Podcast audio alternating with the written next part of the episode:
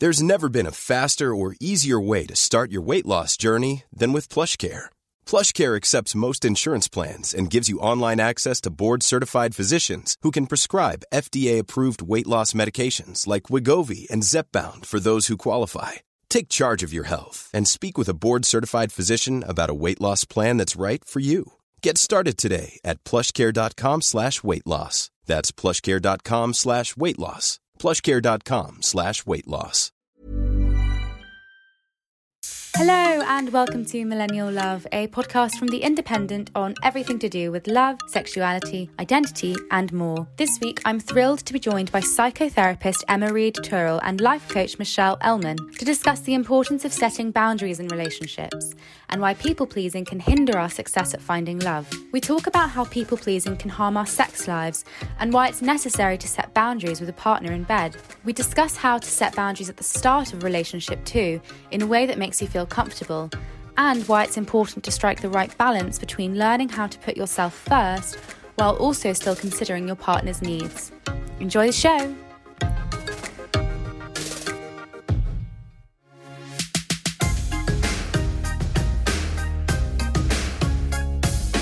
Hi guys, how are you doing? Great, Hi. good. Hi, how are you? Really good, thank you. It's very, very sunny while we're recording this. I'm enjoying the sunny weather. Are you guys having a nice time in the sun? I mean, obviously not right now because we're recording a podcast, but have you? I feel I'm on that kind of day two of the sun where I haven't quite changed clothes yet. Yeah.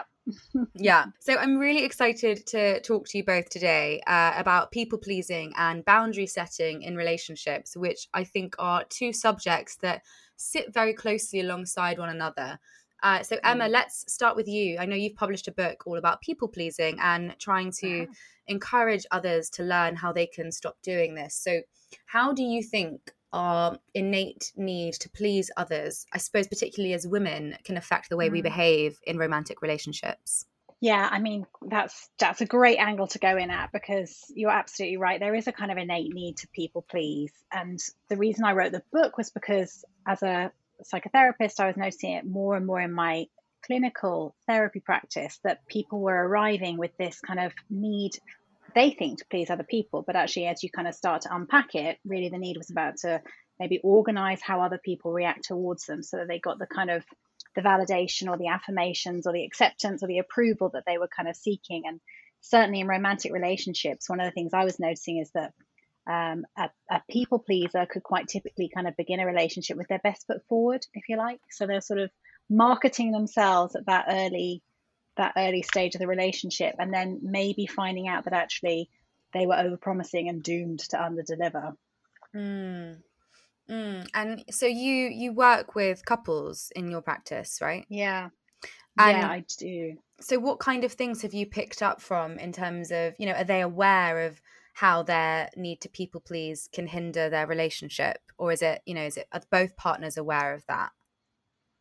I would say typically not. Actually, I think that's that's the thing. So quite often people come to therapy with what they think is a presenting issue. Maybe it's kind of arguing or um, rejection or fear of abandonment or kind of um, uh, maybe some over control in a relationship. And actually, what they haven't understood yet is that it's about people pleasing, or, you know, to put it the way I do in the book, about organizing the other person's reaction to make it something that feels safe to them. So, what I notice and some of the kind of the hope that really comes for me in couples counseling is when you can start to understand that the thing that brought you together is more often than not the thing that will break you up then you really get to unpack that and understand actually, aha, so really I was drawn to you because, say, person A fell in love with the fact that person B could do what they wanted, could follow their dreams, could be independent, could be someone who was congruent and authentic. Really, that person was representing something that person A wanted to be. But actually, mm. until they mm. had the permission to stop people pleasing, they couldn't do it. And suddenly, what started off as being someone being spontaneous and independent became someone being avoidant or unavailable or right. selfish. But actually, if you can pivot on that and take the kind of permission, suddenly you end up with kind of two two wins, if you like, and a sum that's greater than your parts. And I guess what's interesting about that, I know, Michelle, you talk about setting boundaries early on in the stages of your relationship and how important it, that can be. And, and I want to get to that. But just hearing Emma talking about that, it's kind of making me think about these roles that people adopt in the early stages of a relationship. You know, we kind of, I know I certainly have done this, and we talk about this on the podcast a lot, how we kind of craft our personalities to suit the person that we're with because we want we want to seem the most uh, desirable to them. So you know we might pretend that we like certain music that we don't like or you know we might kind of we might kind of pretend to be someone that we're not to a degree. Um, do you think that kind of feeds into this people pleasing idea emma yeah massively. I think what's really interesting about that is that we start out by trying to to meet the needs that we either think the other person's got or we're trying to mind read what those needs are or we're trying to meet needs that actually we would like to be met in ourselves or we're trying to meet the needs in the only way we know how to meet them. And so we do kind of this love the idea of crafting. We do try and kind of craft a persona to start that relationship. And it's only as time goes on that we start to notice oh hang on a minute i'm not sure this is quite who i am or maybe who i want to be and then, of course, we're slightly stuck because, well, we've committed. And that person who is easy breezy and relaxed and, you know, loved, I don't know, mountain biking suddenly has to own up that maybe he or she isn't quite how they first seemed. The irony mm. being that actually the other person's probably doing something quite similar. And so if you can have that conversation, you can enter kind of the next level of relationship and get so much more of what you need. But often we're scared to do that. Mm. Yeah. So, Michelle, talk to me a bit about that because I know you write about how we have to kind of get over that fear of uh, being upfront with the person we're dating and being honest about our needs and, like you write, setting those boundaries. So, how do we go about doing that, and and why is it important to do that so early on? Yeah, absolutely. Both of the subjects are really related. In fact, in my book, I talk about one of the barriers of boundary setting being that people pleasing effect, that fear of being disliked. And essentially, what it comes down to is that boundaries are how you teach the world to treat you. They are what's acceptable and what isn't acceptable about your own treatment. And if you don't set your boundaries, then the line between who the world wants you to be and who you actually are becomes really blurry. So, when you have those boundaries in place, not only are you able to dictate how you want to be treated in your life, but your identity actually gets stronger because you get to decide who you are before want before trying to control the response or the reaction. And that's essentially what i believe people pleasing comes down to. And within the book there is even a, a, part where i talk about how it's actually a form of manipulation in trying to for example if you're pretending to like a type of music or pretending to t- like mountain biking it's because you're trying to control their reaction when actually if you are yourself and that person doesn't like you you should use that information to inform your decisions as opposed to changing yourself to try to get that reaction or response that you want in that in most romantic relationships that would be someone liking you or being attracted to you or being interested in you Oh god, that's so interesting how it's a form of manipulation. I've never thought about it like that. Um, do you think I mean, Emma, would you agree? Do you think people pleasing can get to that point where it is about manipulating the other person and the other person's perception of you? And I guess, I guess there are degrees and there's a scale of that, right? So I suppose you know there are minor things, but then if you if you keep it up for a long period of time, or if you kind of try and change parts of like integral parts of who you are and what you believe in you know that is obviously very manipulative and that doesn't set a good precedent for a relationship. No far from it. I mean i couldn't agree more with what you said there michelle because that that angle of manipulation is something that i i deal with as well. And i i think what we need to be really mindful of is that of course we're not saying that it's manipulation. This is a conscious tactic of one person looking to kind of optimize their situation and get what they want. You know this isn't selfish. This isn't saying this isn't actually saying me first, but this is a survival script that's saying me too. You know, and this piece that actually, oh, would that we could get to the point in our security that we were able to show up as ourselves in relationships. That's the kind of the holy grail. But for many of us who are running this kind of survival script where actually any kind of attachment feels safer than none at all, we'll pull out any stop. We'll use any tactic we have to to be included and be part of the pack. Because I guess the way I see this is this is this is kind of human behavior based on being socially acceptable.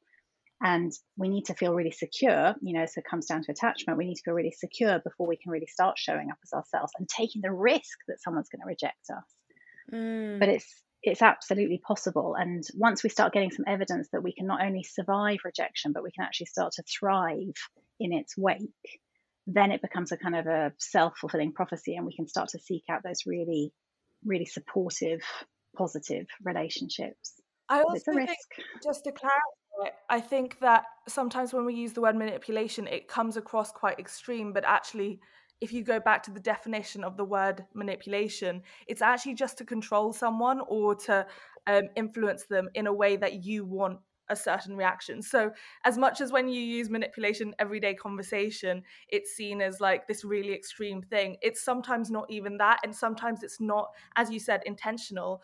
Um, it's funny that you use the word selfish because that's literally why the book's called The Joy of Being Selfish, because I think only women get really mm. painted with that brush of if we prioritize ourselves or put ourselves first, then we are being selfish. And it's that cliche of if you go after your dreams and don't caretake everyone around you, then you are being selfish. And it's why I put it in the title because it's something that actually stops people from setting their boundaries is that fear of being called selfish or being called mean, rude, aggressive, all the words that are on, often used in a response when a woman sets a boundary.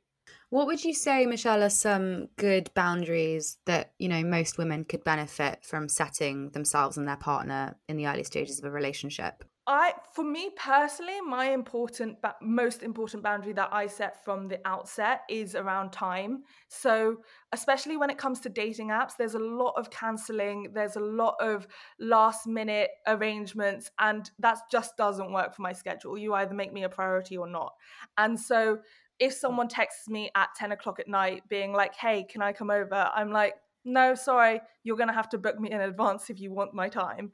And I think it's okay to say that. And a lot of the time, especially in early relationships, because of this people pleasing element and because you want them to like you so much, you often drop your standards or you drop your boundaries. But that's the point to start setting those boundaries because actually it's a lot harder to do it a month into relationship when you already have a precedent for being this easygoing and carefree person. And if you even just swipe on Hinge or Bumble or any of the dating apps, you'll see all these apps um, profiles from guys looking for a carefree and easy person. And it just honestly became a mindset shift for me, being like, my goal isn't to be easygoing and as low maintenance as po- possible. I think it's okay to want to have needs, to have um, if you want to label it high maintenance, I don't label it as high maintenance, but I have needs and I want them to be met. So, no, I'm not the most easygoing person, but that doesn't mean I'm not worthy of love or dateable or lovable in any way.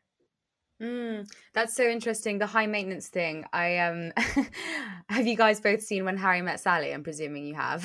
Yes. Yes, absolutely. Yeah, so there's that scene. Um so there's that scene when um Harry calls her high maintenance, but he says that she's the worst kind of high maintenance because she thinks she's low maintenance. And I think women really fear that label. You know, myself included. People tell me I'm high maintenance all the time. And I'm like, oh God, that sounds so bad. But actually it's so so much better and healthier to turn it on its head like you just did michelle and say actually no i'm just someone who wants what they want and knows it. But i guess my next mm. question because i suppose it's, it fits into what you were saying as well emma about about not being a people pleaser and putting yourself first. But then at what point you know we know how important compromise is in a relationship. So at what point do you draw that line between putting yourself first and not people pleasing but also taking into consideration your partner's wants and needs and you know factoring that into your own behavior and that might mean having to change you know not change things but like compromise like i said.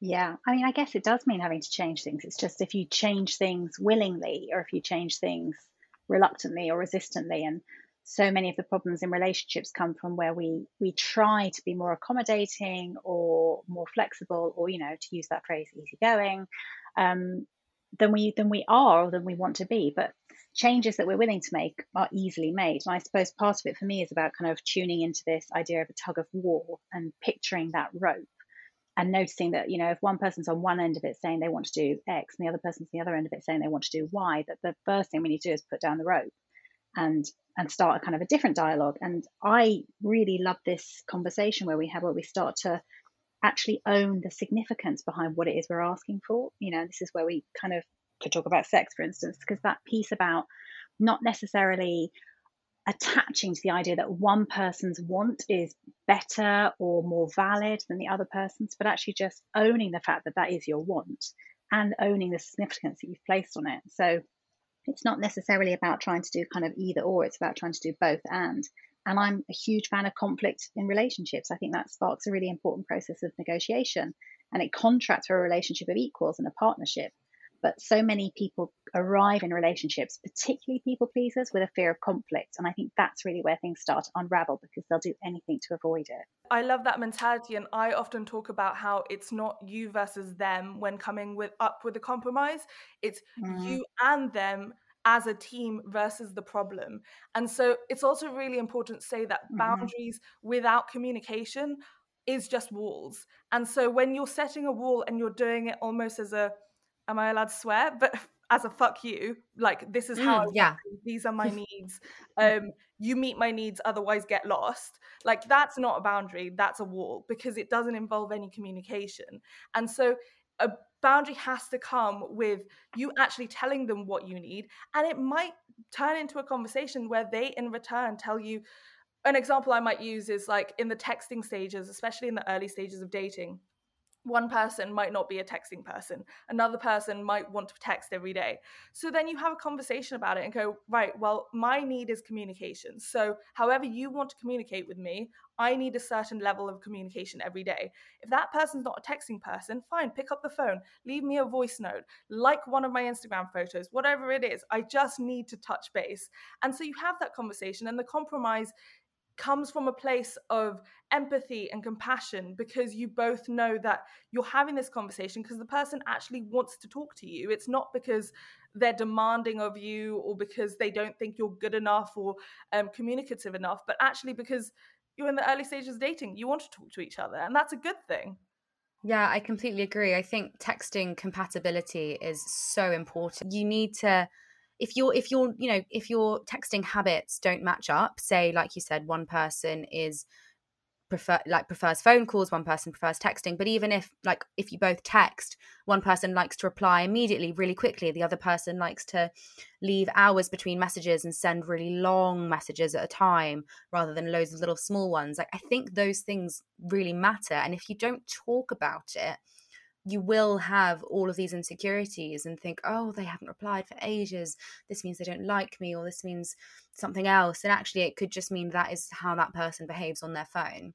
One of the things that I might kind of just get curious about that point is is also, you know, encouraging people to do the work themselves around why they want what it is they think they want. You know, so if I, as a texting yeah. person, am someone who wants someone, I want contact with someone every day, it would also be my responsibility in my opinion, to understand why do I want contact from that person every day? What is it that I will feel if I don't get that contact from that person every day? And is that feeling fit for purpose to this situation, or is that a feeling that I want to avoid because it brings up some insecurities in me? Mm. Because, of mm. course, that person can never take responsibility for that. So I get really curious as well about why do I want the thing I think I want?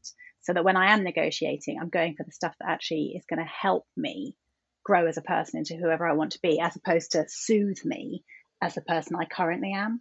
I also think it's really important to look under the actual problem. So it's not actually about the texting. What is the texting fulfilling and can it fulfill it in another way? So if it's attention, for example, okay, well, then can we meet up more often so that it's not about the texting relationship? Or is it the fact that it is an insecurity? And if you look under it and you make the um, conflict or difficult conversation not about the actual texting but what it's fulfilling or what it's serving then often that can be where the res- resolution comes from within the conflict because you're not actually talking about the main issue. Sometimes texting becomes this um like this excuse to talk about an underlying issue. I'm just thinking about how a lot of people who focus on the texting element of it actually it's because there's so little reassurance in the relationship as a whole and so they hyper focus on the texting when it's actually not really about the texting at all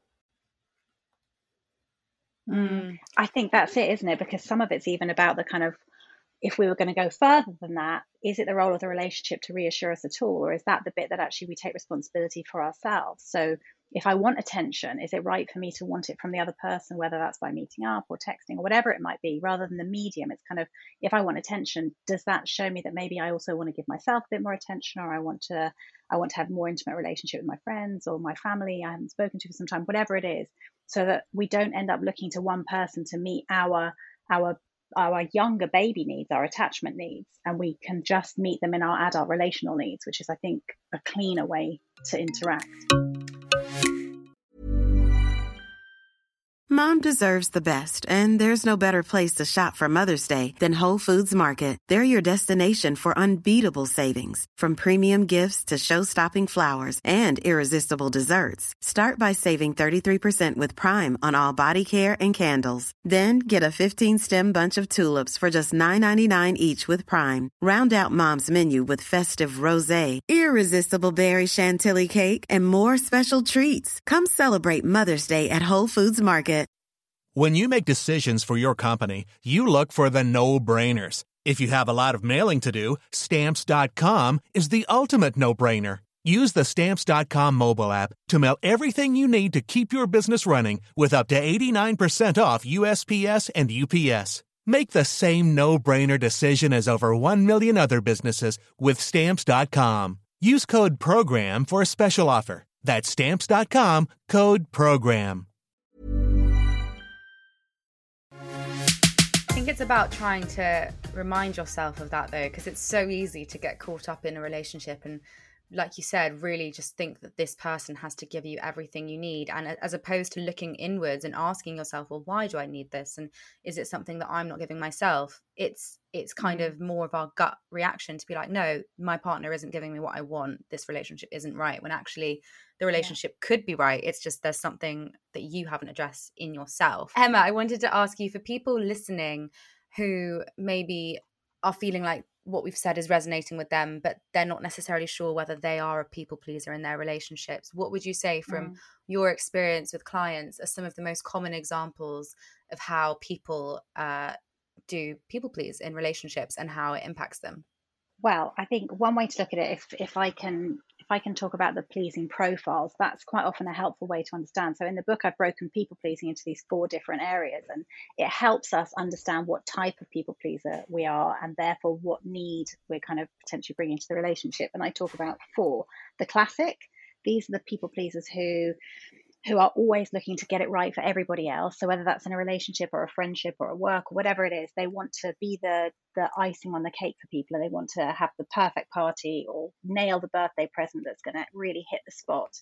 They're the classics. But if you ask them what they want, they'll draw a blank. And these people often show up in relationships because these are the ones who they want to they want everything to be perfect for the other person. And actually it makes it really hard to have a relationship with them because very little of their identity is present in that interaction. Then I talk about the shadow. So, this is the person who potentially grew up around someone with some narcissistic energy or someone who learned to deflate themselves to inflate the other person. So, they become the world's best cheerleader, you know, the perfect wing woman, the number one, number two, and they want to help their partner in a relationship meet their goals, reach their objectives. But actually, they end up being kind of someone who again, isn't really present as themselves. They're present in the service they offer others. Then there's a third type, which is the pacifier. This isn't quite people pleasing, this is people not displeasing. So, this is the person who doesn't want conflict. They hate to rock the boat.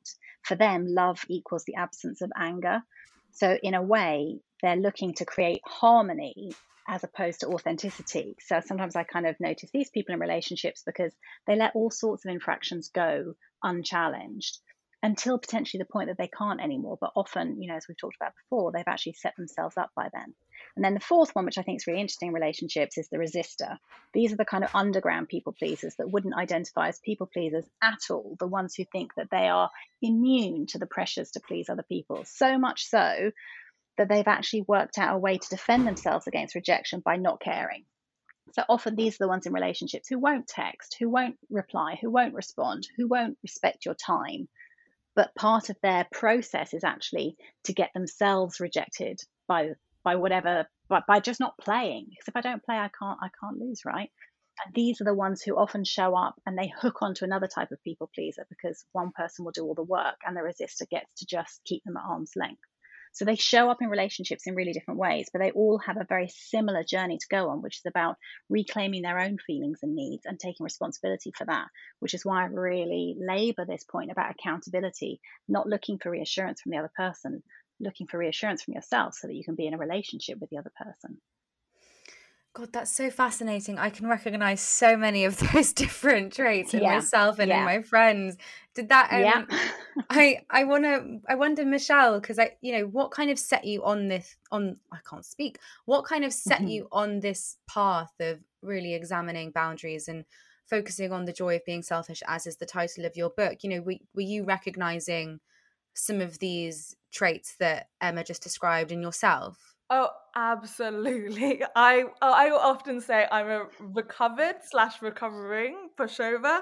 Um, I wasn't even a people pleaser. I was just a pushover, and it was it came from a moment where I kind of realized that everyone in my life um treated me for lack of a better term badly um my it was a moment where a boyfriend said i was at his beck and call and then i went back to my housemates and my housemate said, Do you know how much we have to tolerate being around you? And I just kind of looked around my life and I was like, How did I fill my life full of people who make me feel so unlovable?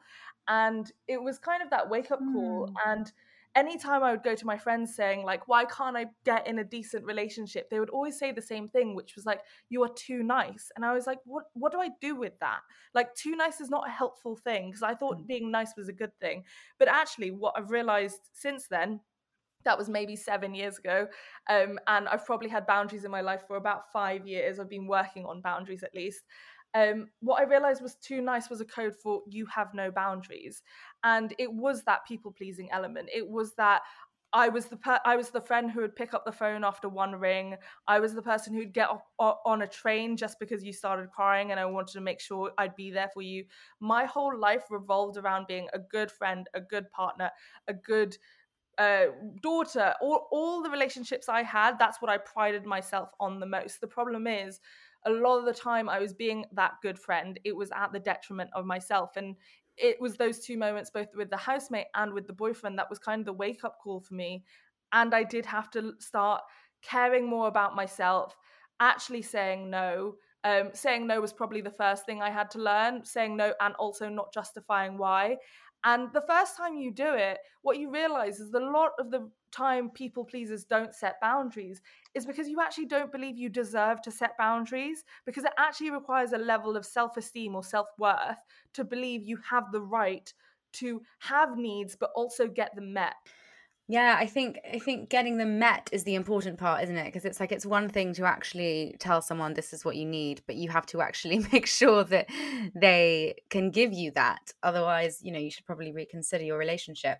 Uh, let's talk a bit about sex, um, because I think this is again something that will factor massively into our need to people please and also with setting boundaries. So, I mean, Emma, how do you think our need to people please can affect our sex lives for women in particular, I suppose?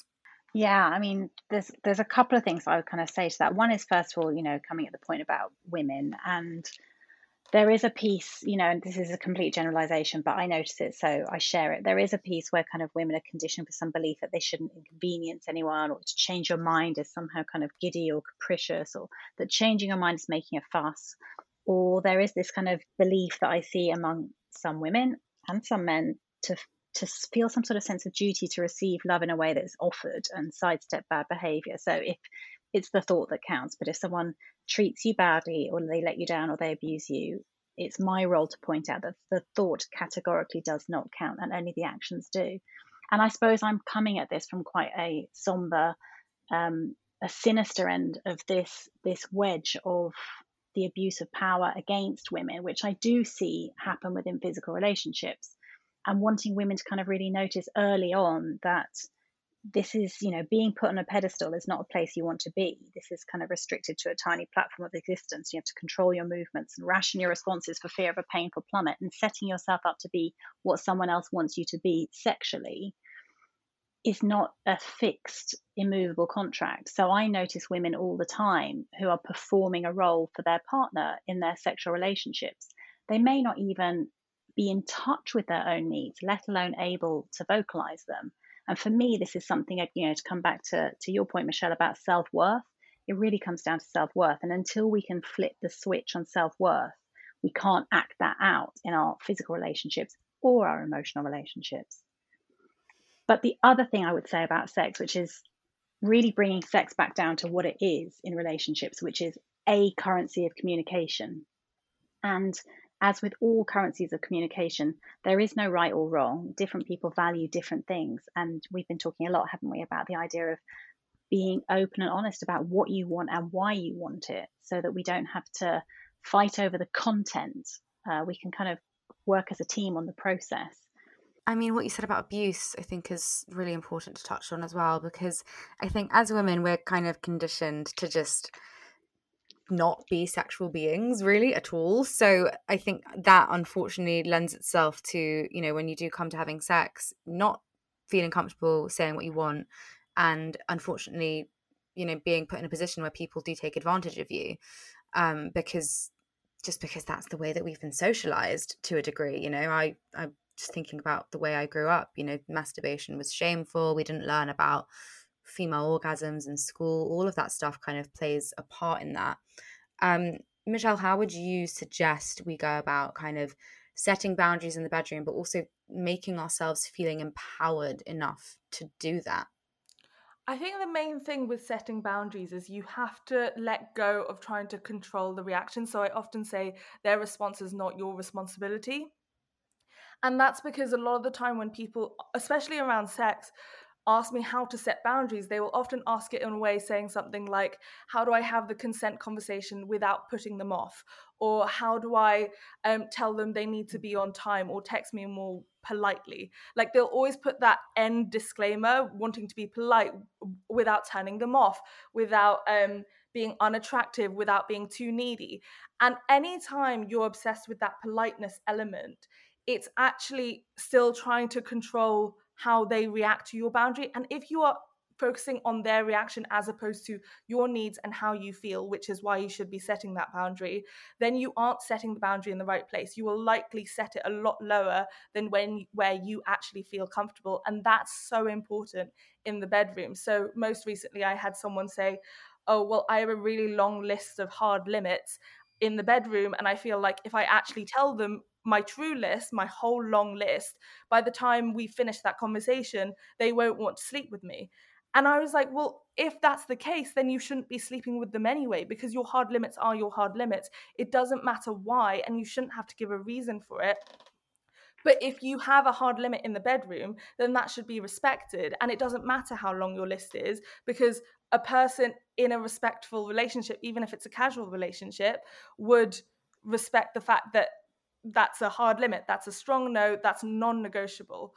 Um, and i think that's essentially where you have to come from is you have to know and this is what emma keeps saying is the the fact that you need to know how you feel. And when you've been so out of touch with that and disassociated from that it's really hard to know what you want when the media especially prioritizes male pleasure in straight relationships and there's also been a normalization of pain when it comes to the female pleasure. So, like, even it starts from the fact that um, your first time should hurt, and it comes from that messaging. And so, a lot of the time, when women go to set their boundaries, they don't set it where it should be because we're used to this idea that oh it, it, tends to hurt when you first put it in or it tends to hurt when you've not had sex for a long time or it tends to hurt when um like all these reasons from the first time to any other reason and when you're thinking about the man in a straight situation, um, the man enjoying themselves,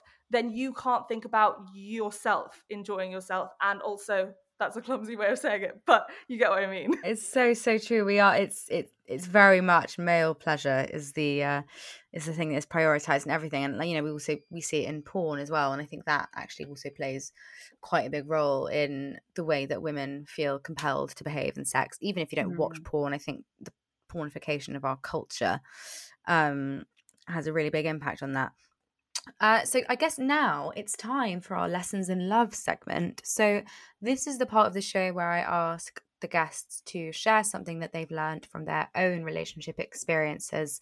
So Emma, do you want to start us off with your lesson in love? As soon as you asked me that, I actually had I had two two lessons that kind of came to mind really quickly. One was when I was in a relationship with someone, and um, I was in therapy at that time, and one of the phrases that stuck with me was, "You can't save them," and mm. I think that was actually coming from this position of even if you you wish with everything you have that that person could feel better about themselves or be more okay with this situation or or be more trusting of of me in that scenario you can't save them. And what i was doing was trying to rescue them out of a situation that that they were in. But that was because i couldn't tolerate the pain that they had brought with them into that relationship it was me that couldn't tolerate that pain but it wasn't helping them by staying in that situation. Back to that word soothing, it wasn't helping them by soothing their pain and allowing them to behave badly.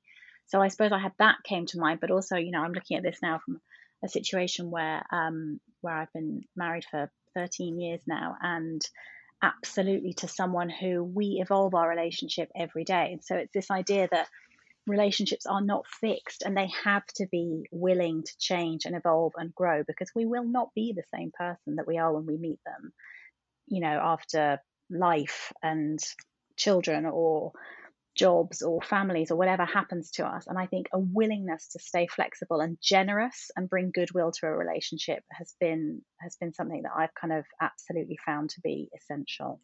Mm, I think that's so important. Um, I actually said this to a friend of mine recently, and I don't think it came from me. I think I got it from somewhere else, but it was talking about my own relationship and how I feel like I've had like three mini relationships within yeah. my relationship. And I think that really speaks to what you just said. It's like, you know, obviously people change. And if you're going to be with mm. someone for a long period of time, you know, you will adapt to one another. You will go through things that will change your living mm. situation, change your state of mind. Like that is just a part of life. And obviously your relationship will change as a result. And to be honest, if you if, if it doesn't, then yeah. that can be a problem, can't it? Yeah, absolutely.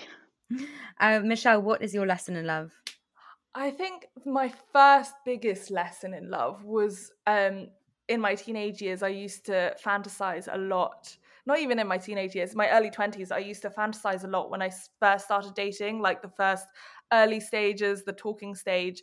And it was stopping that those fantasies happening in your head. And it was this phrase that someone told me. Um, I think it was my life coach who said it to me actually, saying that um, the only reason you fantasize that, about them is because they're not good enough. And a lot of the time, um, I really believe in the model of love addiction, which is uh, by Pia, Medley, Pia Mellody. She has a book called Facing Love Addiction, and it talks about love addiction versus love avoidance.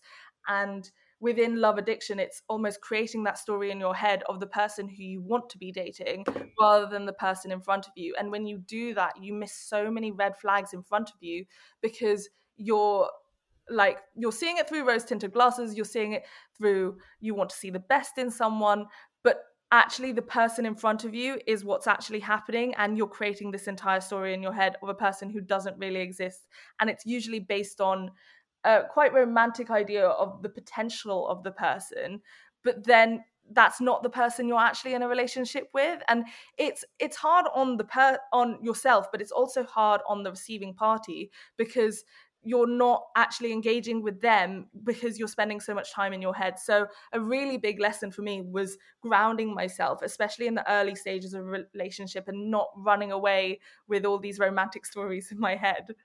How do you how do you do that though? Because I mean, you know, I do that too. I I I live out so many relationships in my head that never even really existed, and I just think it's it's so hard to move away from that. Do you think part of it is just becoming more emotionally mature?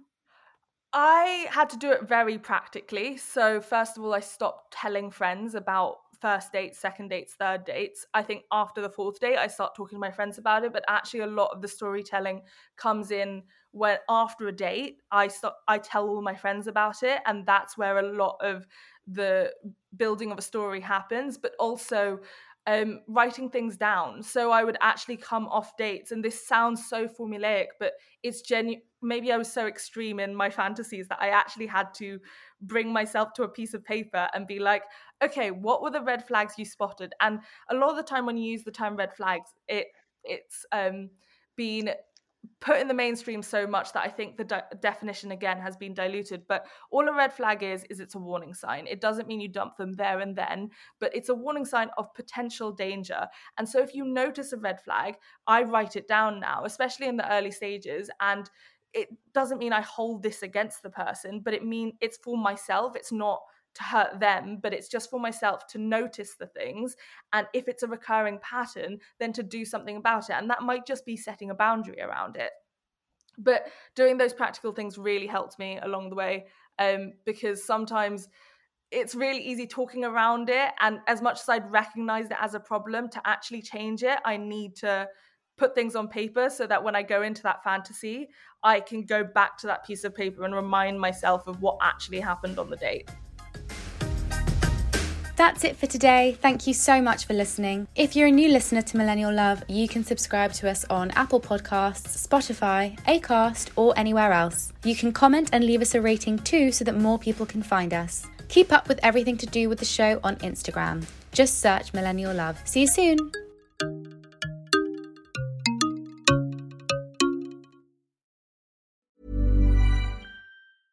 Cool fact a crocodile can't stick out its tongue. Also, you can get health insurance for a month or just under a year in some states. United Healthcare short term insurance plans, underwritten by Golden Rule Insurance Company, offer flexible, budget friendly coverage for you. Learn more at uh1.com.